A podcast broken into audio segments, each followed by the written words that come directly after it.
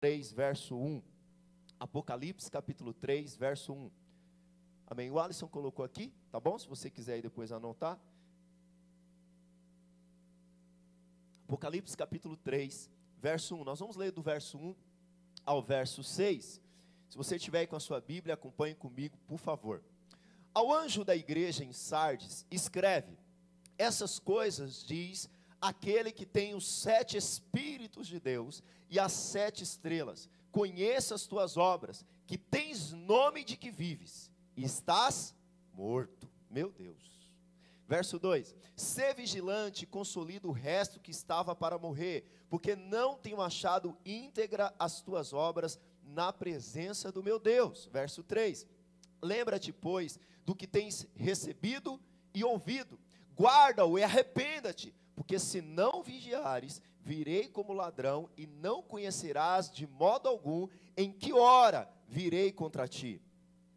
Tens, contudo, em Sardes umas poucas pessoas que não contaminaram as suas vestiduras e andarão de branco juntamente comigo, pois são dignas. Verso 5.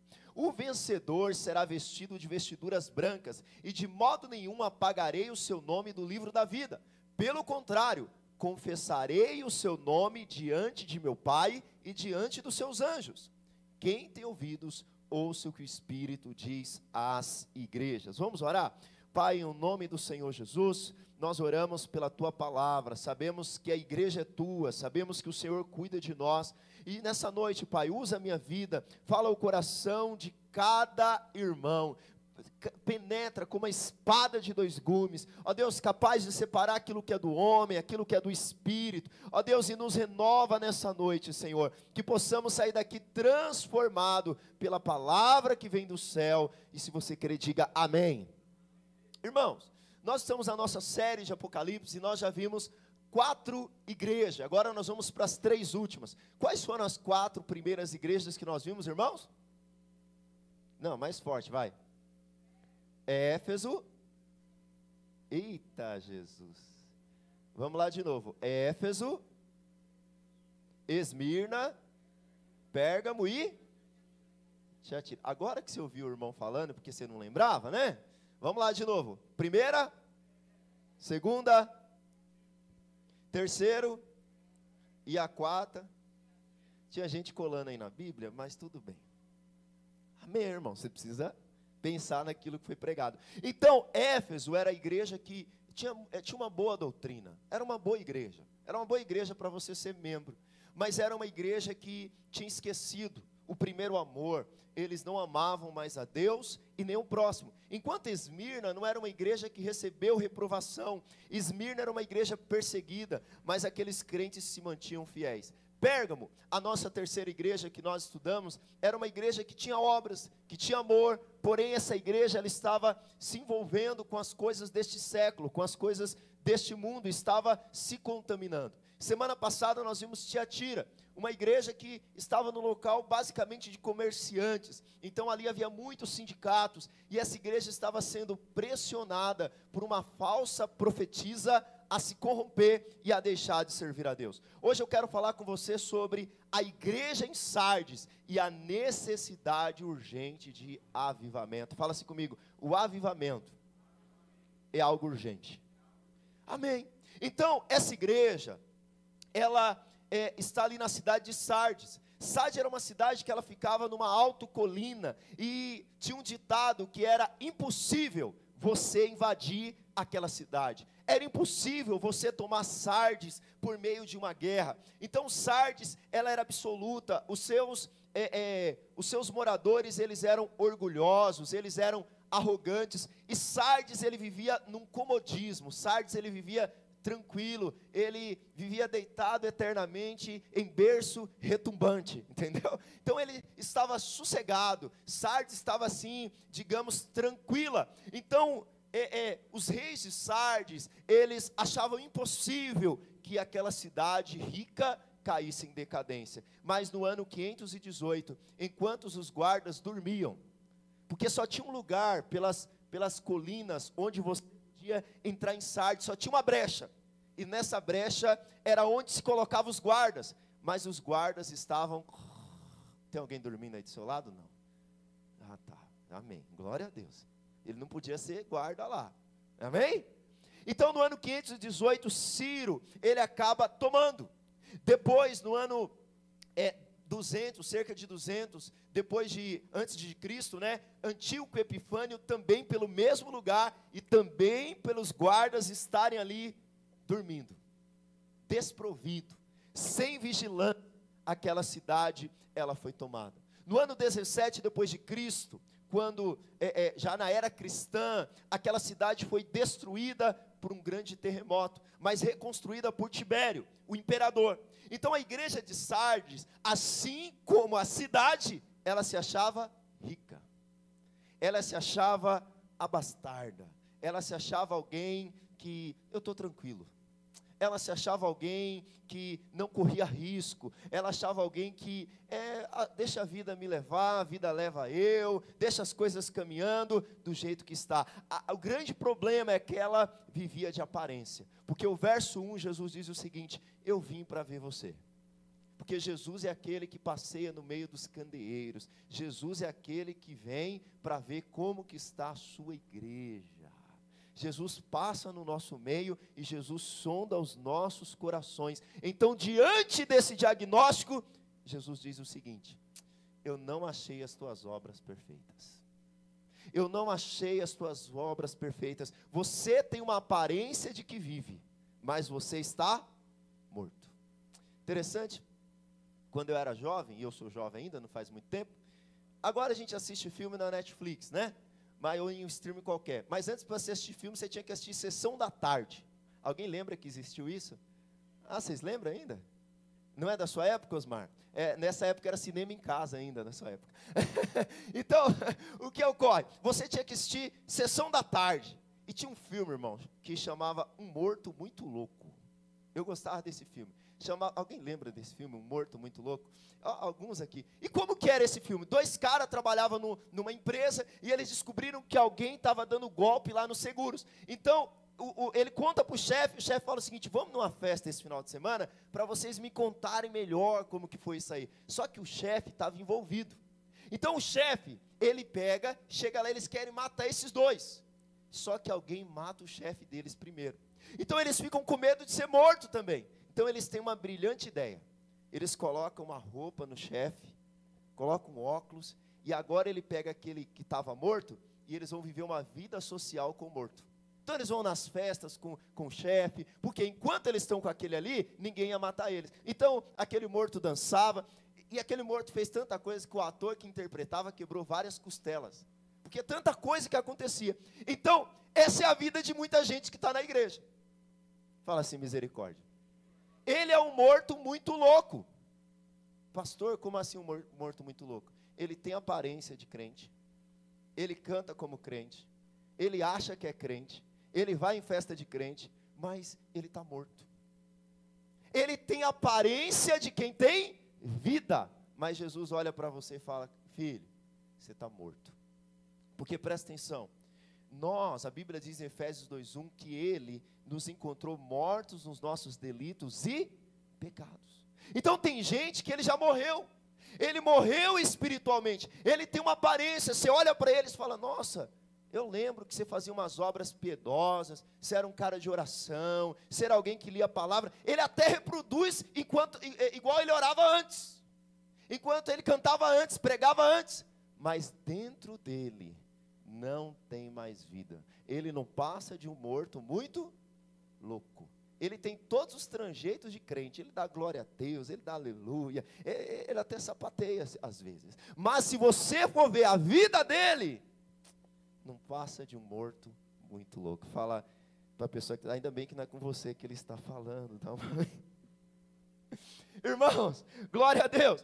A primeira coisa aqui, meu primeiro ponto, porque nós, como igreja Bave, Igreja Batista Água Viva, é precisa de um avivamento urgente, precisa. Porque o que é avivamento? É trazer vida de novo. É, é, é, trazer vida naquilo que estava morto, é trazer um despertamento. Por que, que nós, como igreja, precisamos de um avivamento urgente? Olha o verso 1, capítulo 3, verso 1, por favor. Ao anjo da igreja em Sardes, escreve: Essas coisas diz aquele que tem os sete Espíritos de Deus e as sete estrelas. Jesus, ele diz que tem os sete Espíritos. Agora, ter os sete Espíritos não é que Deus tem sete Espíritos Santos. Poxa, tem os sete Espíritos Santos que vou usar um hoje, o tamanho. Não. Os sete Espíritos aqui, como diz lá em Zacarias 4:1, é o que? É a plenitude do Espírito. Deus tem a plenitude do Espírito. Era sete igrejas, mas nas sete igrejas havia a plenitude do Espírito. Jesus é aquele que tem a, a, completamente a plenitude. O número sete significa algo completo. E sabe o que, que você precisa para um avivamento? Você precisa ser cheio do Espírito Santo. Você precisa ter a plenitude do Espírito Santo dentro de você. O Espírito Santo, aquele que tem o Espírito Santo, Jesus, ele conhece todas as coisas. E mais, ele diz o seguinte: eu tenho as sete estrelas. Quem são as sete estrelas? São as sete igrejas. Irmãos, deixa eu falar algo para você. Jesus está dizendo para aquela igreja: Eu te conheço. Eu conheço você, eu sou aquele que tem um sete espírito, eu sou aquele que sonda todas as coisas. A igreja é minha, a igreja não é de homens, a igreja é minha, e a igreja sendo minha, eu conheço você. Muitas pessoas têm uma frase que diz assim: Deus conhece o meu. Isso é bom ou ruim? Porque, presta, presta atenção. Às vezes alguém vai falar mal de você, e aí você fica todo porco espinho, né? Aí você fala assim: deixa eu falar mal. Deus me conhece. Esse é o problema. Porque a pessoa que está falando mal de você conhece só um pouquinho. Quando alguém estiver falando mal de você, fala para ele assim: ainda bem que você não me conhece como Deus me conhece. Senão você tinha coisas piores para falar a meu respeito. Você está se sentindo ofendido, por isso que as pessoas estão falando de você, irmão, você é pior do que as pessoas sabem. Eu sou pior do que as pessoas sabem. Então não fica ofendido, não. Dê graças a Deus, porque as pessoas não sabem tudo que nós somos mas Jesus, ele nos conhece. E deixa eu te falar, esse é o meu segundo ponto, porque que nós precisamos de um avivamento e a igreja de Sardes precisava de um avivamento. Olha o verso 1 ainda. Conheço as tuas obras, que tem nomes de que vive, mas está o que, irmãos? Morto. Eles tinham fama de que vivia. As outras igrejas olhavam e falavam: rapaz, vamos cultuar com Sardes hoje? Ô igreja abençoada. Só que Jesus está falando: você tem fama de que vive, você tem fama de que ora, você tem fama de que tem vida com Deus, mas eu conheço quem você é no seu interior. E eu quero dar um diagnóstico para você. Você está, está o que, irmãos? Morto. Jesus, aparência é importante, aparência é tem que ser consequência do interior, irmãos. A aparência tem que ser consequência daquilo da sua vida com Deus. A aparência não pode ser algo externo apenas. A aparência tem que ser resultado da sua vida com Deus. você não pode levar uma vida religiosa. As pessoas olhando para você aqui, falando: "Nossa, como você é legal. Nossa, como o pastor é legal, como a igreja é legal". Mas quando chega nos bastidores, só Deus e sua mulher conhecem. Porque eu vou dizer uma coisa para você: Jesus, que tem os sete espíritos, conhece você. E a sua mulher também. Os homens não digam amém, mas eu digo amém. Se tem alguém que conhece, irmão, se a sua mulher te acha homem de Deus, Jesus também te acha. Porque não tem como você não ser aprovado. Deixa eu te falar algo para você, irmãos. Nós precisamos abrir mão aparência, nós precisamos abrir mão da capa, nós precisamos ser sinceros diante do Senhor. Aquela igreja tinha uma aparência, mas o seu interior não havia vida. O seu interior, ela tinha o elogio dos homens, mas não tinha o elogio de quem, irmãos? De Deus. Eu quero fazer uma pergunta para você nessa noite, você não precisa me responder.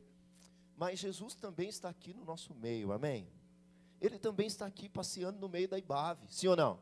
Ele está aqui, o Senhor está aqui por meio do seu espírito, e aí o Senhor está olhando você. Eu vou falar, eu acho todo mundo aqui legal. Eu gosto de todo mundo aqui. Tem ninguém aqui que fala, ah, não vou com a cara daquele irmão. todo mundo aqui eu acho gente boa de Deus. Eu olho para você e falo, Senhor, obrigado pela vida desse irmão. Nossa, que irmão joia, que irmão legal. Nossa, que irmão dedicado à obra. Mas a pergunta é: eu acho isso de você. E o Espírito? E Jesus, acha o quê? Porque não adianta eu te elogiar. Talvez você está esperando eu te elogiar. Falar, nossa, como você é bom. É legal quando alguém te elogia. Mas deixa eu te perguntar o seguinte: Jesus está aqui. E Ele está olhando as suas obras. Você é filho amado de Deus. E Ele está dizendo: Filho, você está vivo. Porque eu vou te falar uma coisa para você, Igor. Na hora do louvor, às vezes eu fico preocupado. Vocês começam a tocar aqui, às vezes eu quero chamar o SAMU para alguns irmãos. Eu falo: desmaiou. Morreu. Não está aqui não. Né? Não está aqui não. Mas não, é, não vieram hoje, falta. Mas deixa eu falar algo para você. Você está cheio da vida de Deus aí? Você está cheio da unção, você está cheio da graça, cheio do Espírito de Deus. Senão nessa noite Deus vai fazer um avivamento na sua vida. Amém. Ele diz no verso 2: olha o que ele diz: ser vigilante e consolida, né? Consolida, consolida. Porque o resto que estava para morrer. A igreja de Sardes estava assim. Parte estava no cemitério. E o restante estava na UTI. Qual que era o diagnóstico do homem? Igreja maravilhosa. Você percebe? Sardes tinha alguma heresia, irmão? A gente leu aqui, Sardes tinha heresia? Nenhuma. Tinha um falso profeta como Jezabel? Tinha lá alguém que agia como Balaão? Nicolaítas? Não tinha heresia nenhuma. Então, as pessoas olhavam e falavam: Nossa, que igreja maravilhosa. Só que Jesus disse o seguinte: maioria está no cemitério. E o restante? O restante está assim, ó. Está quase já. Sabe quando está na UTI aquele pontinho assim? Porque tem crente que é assim. Você não morre de uma vez espiritualmente. Você não está num dia cheio de Deus, fazendo devocional, lendo a Bíblia, aleluia, glória a Deus, quero fazer a obra do Senhor, oh Deus. Aí no outro dia você fala, deixei de ser crente. A vida, a morte espiritual, ela começa numa decadência. Ela vai caindo, ela vai caindo. Ela vai caindo daqui a pouco, você não lê mais a Bíblia, você não ora mais, você não vem mais no culto, você não faz mais uma visita, você não exerce mais seu ministério, você já não exerce os dons que o Espírito Santo colocou sobre você. Aí daqui a pouco, quando você vê, morreu. Morreu. Mas nessa noite, se você está aqui, eu creio que você ainda não morreu. Mas o Espírito Santo está dizendo para você: ei, cuida daqueles que não morreram. Ei, desperta, desperta, por quê? Porque não tenho achado íntegra as tuas obras na presença do meu Deus. Irmãos, essa era uma igreja que ela não sofria perseguição. Presta atenção, não tinha falso profeta, não tinha heresia, e o povo da cidade de Sardes, você vê falando que ele sofria perseguição do povo? Mas por que, que eles não sofriam perseguição? Porque eles não faziam diferença nenhuma. Por que, que eu vou perseguir esse crente no trabalho se ele conta as mesmas piadas que a gente? Oi? Por que, que eu vou perseguir esse jovem na escola se ele fica lá atrás do muro também igual aos outros? Ó? Por que, que eu vou perseguir ele se ele está lá na internet igualzinho os outros? Por que, que eu vou perseguir? Ele é dos nossos. Ô, você é crente, mas você é gente boa, hein, cara? Gosto de você, a gente conta piada suja e você dá risada do mesmo jeito. Aí você fala, não, é que eu não sou um crente chato. Era uma igreja que não sofria, não sofria perseguição. Sabe por que não sofria, irmãos? Porque eles estavam no meio da sociedade, da cidade de Sardes, e eles eram o sal que perdeu o sabor. Eles eram o sal que não salgava mais nada, que não fazia diferença. Na, na família, ninguém falava contra ele, porque ele já vivia uma vida comum. Cuidado, cuidado. Nós não queremos ser crentes chatos, não queremos provocar uma perseguição, mas presta atenção: você tem feito a diferença onde você está? Ou você é o crente do FBI? Pastor, qual é o crente do FBI? Agente secreto. Ninguém sabe que você é crente. Está 10 anos no serviço.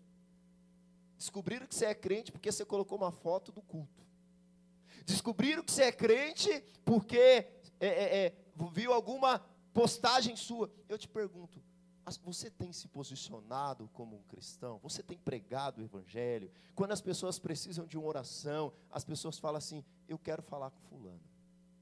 Eu quero ir até ele, porque ele é homem de Deus e ele pode orar pela minha vida. Às vezes as pessoas vão te perseguir, as pessoas vão falar mal de você, mas se alegre por isso. Jesus disse: Olha, fique esperto quando todo mundo estiver te elogiando. Aí tem um problema. Quando tiver todo mundo dizendo, te elogiando lá no seu trabalho, lá na sua escola, aí tem um problema. Mas quando na sua rua você começar a fazer a diferença, você resplandecer a luz do Evangelho, a luz da graça de Deus, do favor de Deus, as pessoas vão dizer: Você é muito radical. Você está indo longe demais. Você está indo longe demais. Jesus avalia as obras da igreja de Sardes e vê que são obras incompletas. Sardes não estava fazendo a diferença onde havia sido colocada. Ela não estava fazendo diferença naquela cultura. Alguns irmãos falaram a respeito de algo, essa semana me procuraram, porque semana passada eu falei algo no final do culto aqui, que foi meio chocante. E o que, que eu falei? Falei que nós somos mais de 30 milhões de evangélicos. E aí eu falei, se nós somos 30 milhões de evangélicos, e a cada dia o número de evangélicos aumenta, por que o número de drogados não diminui? Oi?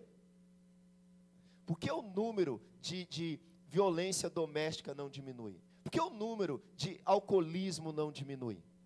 Por que, irmãos? Por que o número de corrupção na política não diminui se nós somos hoje a maior bancada evangélica de todos os tempos? Sabe por quê? Porque nós precisamos de um avivamento. A maioria dos nossos irmãos, a maioria dos nossos irmãos estão na UTI do hospital, estão para morrer, precisando de um avivamento dos céus. Nós precisamos nessa noite urgentemente dizer: Espírito Santo, derrama do Senhor sobre nós. Nós queremos ser cheios do Espírito para nós sairmos daqui, porque aqui é um treinamento. Você veio aqui nesse culto hoje ser capacitado. Sabe quando que você vai ser igreja? Amanhã. Amanhã o povo vai estar lá de ressaca com a boca amargando. Mas você vai estar lá cheio do Espírito Santo. Eles vão estar reclamando da segunda-feira. E você vai estar dizendo: vai ser a melhor semana da minha vida. Porque porque é segunda, porque é sexta, porque sextou, eu não vivo de sextou, eu vivo da alegria do Senhor. Sabe, eu vou fazer a diferença lá no meu local de trabalho, eu vou me posicionar. Agora eu preciso receber esse diagnóstico do Senhor. Saber realmente, irmãos, se eu tenho só aparência. De primeiro, os móveis eles eram de madeira de verdade, né? Hoje eu nem sei do que os móveis são, a madeira, um compensado, um negócio. E cupim. E, eles entravam na madeira. Não sei se você já teve experiência. Tinha aquele armário pesado, lindo, maravilhoso. Os cupins entravam ali dentro. E você olhava o armário por fora, invernizado. Algo maravilhoso, né? Aí, para sua surpresa, às vezes você batia a mão assim, ó, puf, estava oco dentro. Tem gente que está dessa forma. Né? Por fora, está todo invernizado, mas por dentro está precisando da vida de Deus. Mas se esse é seu caso, eu quero dizer algo para você: que o Senhor é capaz de trazer um avivamento de novo na sua vida. Dá um glória a Deus aí, dá um aleluia. Você está vivo, irmão? Amém? Senão eu já vou chamar para orar por você agora aqui. Vamos pôr as mãos na sua cabeça agora, nem vou esperar o final do culto. Aleluia! Amém.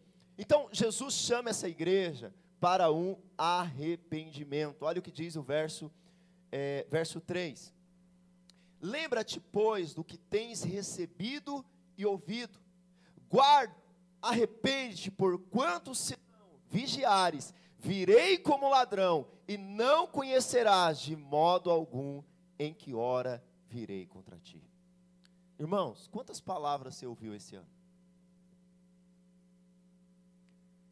Pelo menos 52 a cada, é porque são 52 semanas, então 52 no mínimo. Aí você ouviu na célula, multiplica isso por dois. Aí depois você ouve lá na internet, quanto Deus falou com você esse ano? Quanto Deus falou comigo? A pergunta é: quanto nós ouvimos, recebemos, guardamos e mudamos de vida? Ou depois que a gente sai daqui, a gente joga fora? O Senhor está dizendo para nós: arrependa-te, porque senão, você lembra da cidade de Sardes, que estava tranquila, você lembra da cidade de Sardes, que estava sossegada? Jesus não fala que é o diabo que vai vir, Jesus fala que é quem? Ele, porque virei como um, assim como aqueles vigias, estavam dispersos, e os invasores entraram pela cidade por aquele lugar. Jesus está dizendo: Ibave Barueri, igreja brasileira, Sardes, acorda, porque quanto menos você esperar, eu vou voltar. Eu estarei diante de você. Sabe, irmãos, e nós precisamos estar atentos e clamar maranatas. Maranata, ora vem, Senhor Jesus. Há uma promessa para eles, depois de um chamado arrependimento, o vencedor, aquele que permanecer em Cristo, há uma promessa para ele, olha o verso 4, por favor. Verso 4.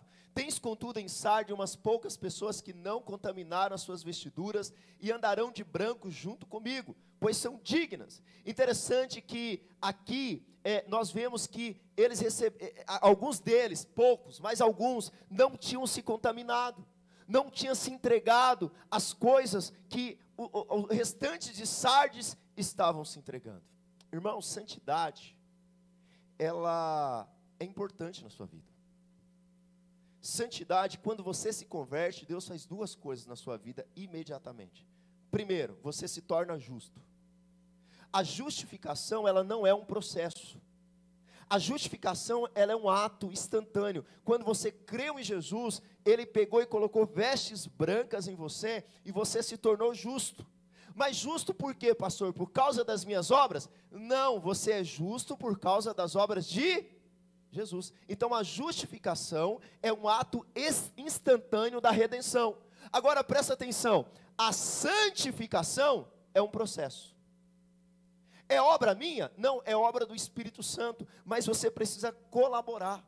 Você veio para a vida da igreja, você se tornou justo. Agora você despiu das vestes do velho homem e agora você vestiu das vestes do novo homem, Cristo Jesus, do novo Adão. E agora você começa a caminhar com ele e você precisa ser mais santo amanhã do que você é hoje. Antes você chegou na igreja, você, é, é, eu e você bebíamos, é, é, ficávamos bêbados, é, aprontávamos, falávamos palavrão, cometíamos adultério, aprontávamos todas. Viemos para Jesus, agora o processo de santificação começou. Antes eu falava palavrão, agora o Senhor vai me santificando eu vou corrigindo. Antes mentia, agora o Senhor vai corrigindo. Antes, sabe, é, não tinha um caráter aprovado, agora o Senhor vai me corrigindo. Nós precisamos entender, irmãos, que a santificação de hoje fará diferença na sua eternidade. Você não é salvo por causa das suas obras, mas as suas obras são importantes. As obras são importantes, você foi chamado para elas. Então presta atenção lá no seu trabalho, lá na sua escola, lá no seu dia a dia. Você vai ser desafiado, você vai ser confrontado, mas não abra mão daquilo que Deus te chamou para fazer. Glória a Deus. Verso 5: então ele diz o seguinte: o vencedor será assim vestido de vestiduras brancas, e de modo nenhum apagarei o seu nome do livro da vida. Pelo contrário, confessarei o seu nome diante do meu Pai e diante dos seus anjos. Três promessas para o vencedor. Primeiro, vestes brancas, que apontam para a santidade, mas aqui quando os romanos eles tinham uma grande vitória, os soldados saíam pela cidade de branco. Ele está dizendo: o vencedor que permanecer, ele será vestido de branco, ele vai andar comigo. Irmãos, isso vai afetar a sua eternidade. Muitos em Sardes estavam abrindo mão. Não abra mão, irmãos. Permaneça. Segunda coisa que nós vemos, ele diz que o nome no livro da vida. Sabe? O conceito de nome no livro da vida começa lá no Antigo Testamento, quando Moisés diz o seguinte: Senhor, se for para destruir esse povo, tira meu nome do livro da vida. Reis colocavam o nome dos cidadãos nos livros da vida. Quando alguém errava, eles tiravam o nome do livro da vida. Mas eu quero dizer algo para você. Aquele que está em Cristo Jesus, olha o que o texto diz: de modo nenhum apagarei o seu nome do livro da vida.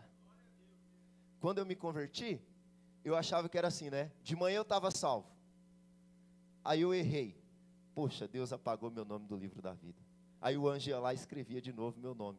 Aí no outro dia eu aprontei. O anjo escrevia de novo. Deixa eu te falar uma coisa para você.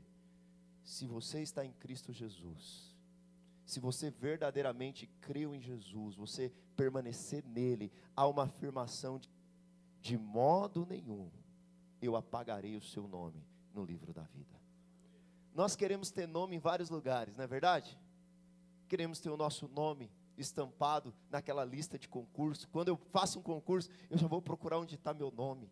O jovem quer olhar o nome na lista lá da faculdade, né? Você quer olhar o seu nome lá na lista da promoção da empresa. Onde você quer olhar o seu nome, né? Você quer ver se o seu nome está lá.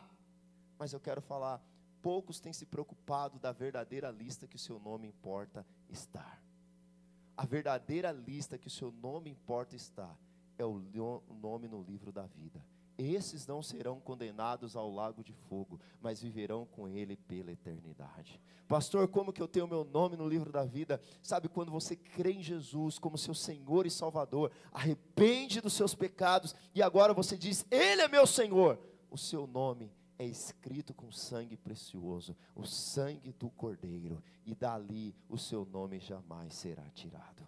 Sabe, dali o anjo não vai ficar apagando, porque esse sangue não se apaga o nome. Sabe, esse sangue não retira o seu nome, porque você tem permanecido em Cristo Jesus. Agora presta atenção, você não vai permanecer porque você é bom, você não vai permanecer porque na sua força, você vai permanecer porque você vai dizer: Senhor, eu estava quase mas eu recebi essa palavra nessa noite, e hoje eu estou saindo da UTI espiritual, e eu estou recebendo a vida de Deus novamente. E agora, minha semana, quando eu acordar, a primeira coisa que eu vou fazer não é ver meu WhatsApp. Eu vou ler um versículo, eu vou orar, eu vou buscar o Senhor. E aí agora eu vou andar no meu dia, e aí sim eu não vou ter apenas aparência, eu vou ter a vida de Deus brilhando em mim. Quando eu chegar aqui no culto, eu não vou precisar do grupo de louvor fazer uma manivela. Vamos lá, irmãos. Pelo contrário, vocês vão empurrar eles aqui. Porque vocês vão chegar aqui já avivados, ativados. E aí a igreja que está cheia de vida, ela canta com vida. E a unção, ela resplandece. A glória de Deus vem. Porque eu quero falar algo para você. Há um ambiente de vida em nosso meio há um ambiente de vida em nosso meio, mas não é porque é um ambiente de vida em nosso meio que nós vamos se acomodar nós precisamos orar, nós precisamos buscar ao Senhor para que esse ambiente de vida e ambiente de glória permaneça sobre nós. Por isso, nunca aceite culto ruim, nunca aceite célula ruim. Está ruim lá, coloca o povo para orar. Vamos orar. A célula não flui, a igreja não flui. Vamos fazer uma escala de oração semanal. Nós vamos orar junto. Por isso eu estou te chamando para orar aqui conosco na vigília no dia 30. Para a gente estar orando junto está buscando junto. Porque deixa eu falar, o dia que você se acomoda, deixa de praticar a oração, a leitura da palavra, a vida com Deus, você começa a entrar na UTI espiritual. Aí você chega aqui você fala o quê? Eu não estou mais sentindo a presença de Deus nessa igreja. O problema não está no lugar. Problema está naqueles que estão na UTI. Sabe, uma outra promessa é que ele diz que ele os confessaria, o seu nome diante do meu Pai e diante dos seus anjos. Essa é uma promessa maravilhosa. Mateus diz assim que, Jesus dizendo em Mateus, diz assim: Aquele que me confessar diante dos homens, eu confessarei diante do meu Pai. Mas aqueles que me negar diante dos homens, eu negarei diante do meu Pai e dos seus anjos. O que, que ele está falando aqui? Se você confessa Jesus, não faz como a igreja de Tiatira que estava negociando, estava vivendo de aparência, ele tem uma promessa para você. Você será aprovado por Ele diante do Pai.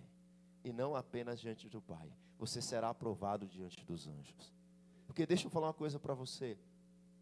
Nós vamos ver mais para frente. João ele chora porque ninguém pode abrir o selo. Mas o anjo vem e diz o que? João, não chore, porque o cordeiro foi morto e ele é digno de abrir o selo.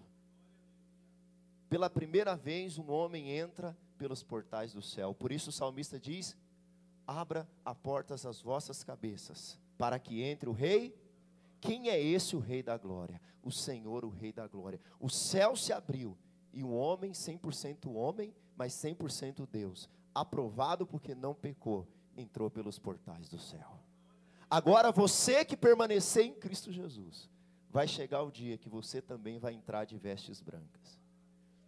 E ele vai dizer: o nome dele está no livro da vida. E ele vai dizer: da mesma forma que eu fui aprovado diante do meu Pai, eu também estou aprovando você. Mas não abra mão, não viva de aparência, tira toda a máscara, tira toda a aparência. Pastor Hernandes Dias Lopes, ele conta uma ilustração que marcou minha vida. Ele conta que o pastor estava cansado da letargia da igreja, da mornidão da igreja. A igreja não cantava, a igreja não evangelizava, a igreja não orava, a igreja não lia a Bíblia, a igreja não dava resposta, a igreja estava acomodada.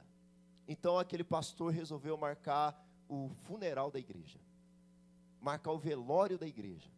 Então ele, todo mundo ficou curioso.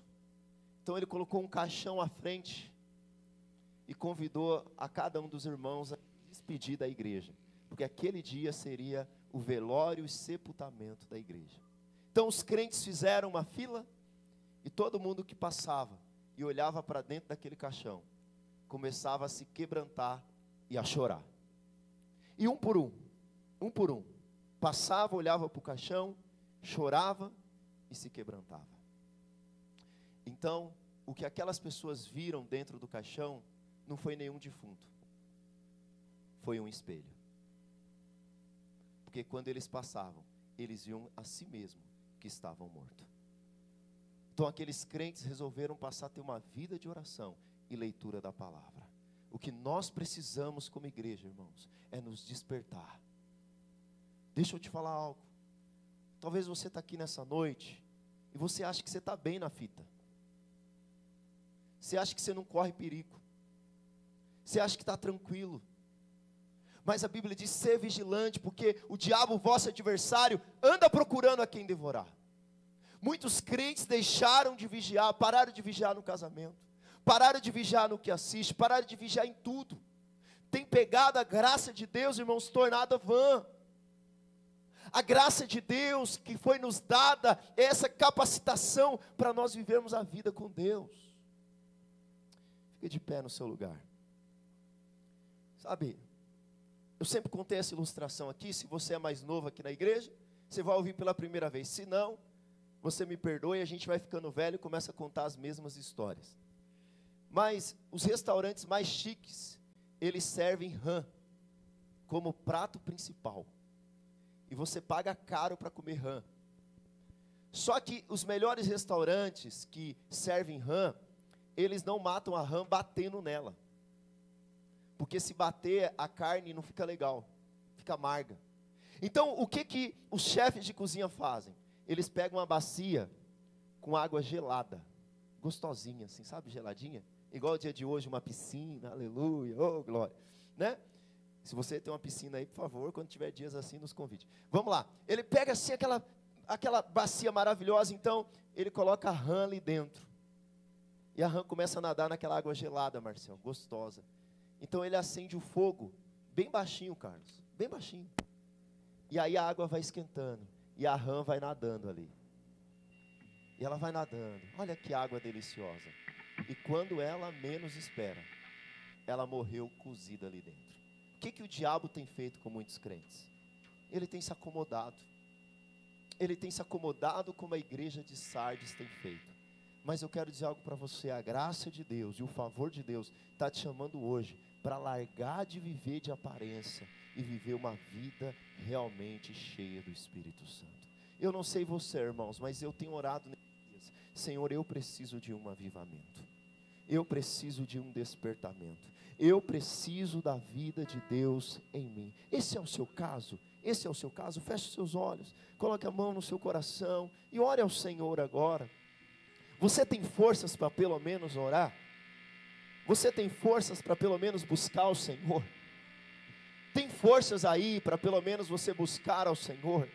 Tem forças aí para você dizer: Senhor, me tira da letargia, me tira da mornidão, me tira, Senhor, da frieza espiritual, me tira, Senhor, dessa vida que eu tenho levado, de uma vida cristã de aparência. Eu quero viver uma vida cristã intensa, eu quero viver uma vida cristã cheia do Espírito Santo, eu quero viver uma vida cristã transbordante, eu quero voltar a ser usado por Deus, eu quero voltar a ser usado na obra de Deus, eu quero voltar a ser ativado no Espírito nesses dias. Senhor, desperta a minha vida. Irmãos, você, você admite que você precisa, eu preciso, irmãos. Eu preciso, eu não sei se você precisa, mas eu preciso. E se você precisa, feche os teus olhos, comece a orar ao Senhor. Se for o desejo do teu coração, você quiser se ajoelhar diante do Pai, pedir perdão ao Senhor por esse tempo de letargia, de mornidão, que você possa falar ao Senhor também, que você possa clamar ao Senhor. Ah, Jesus, aviva a tua igreja, aviva a tua obra, Senhor, e nós seremos avivados.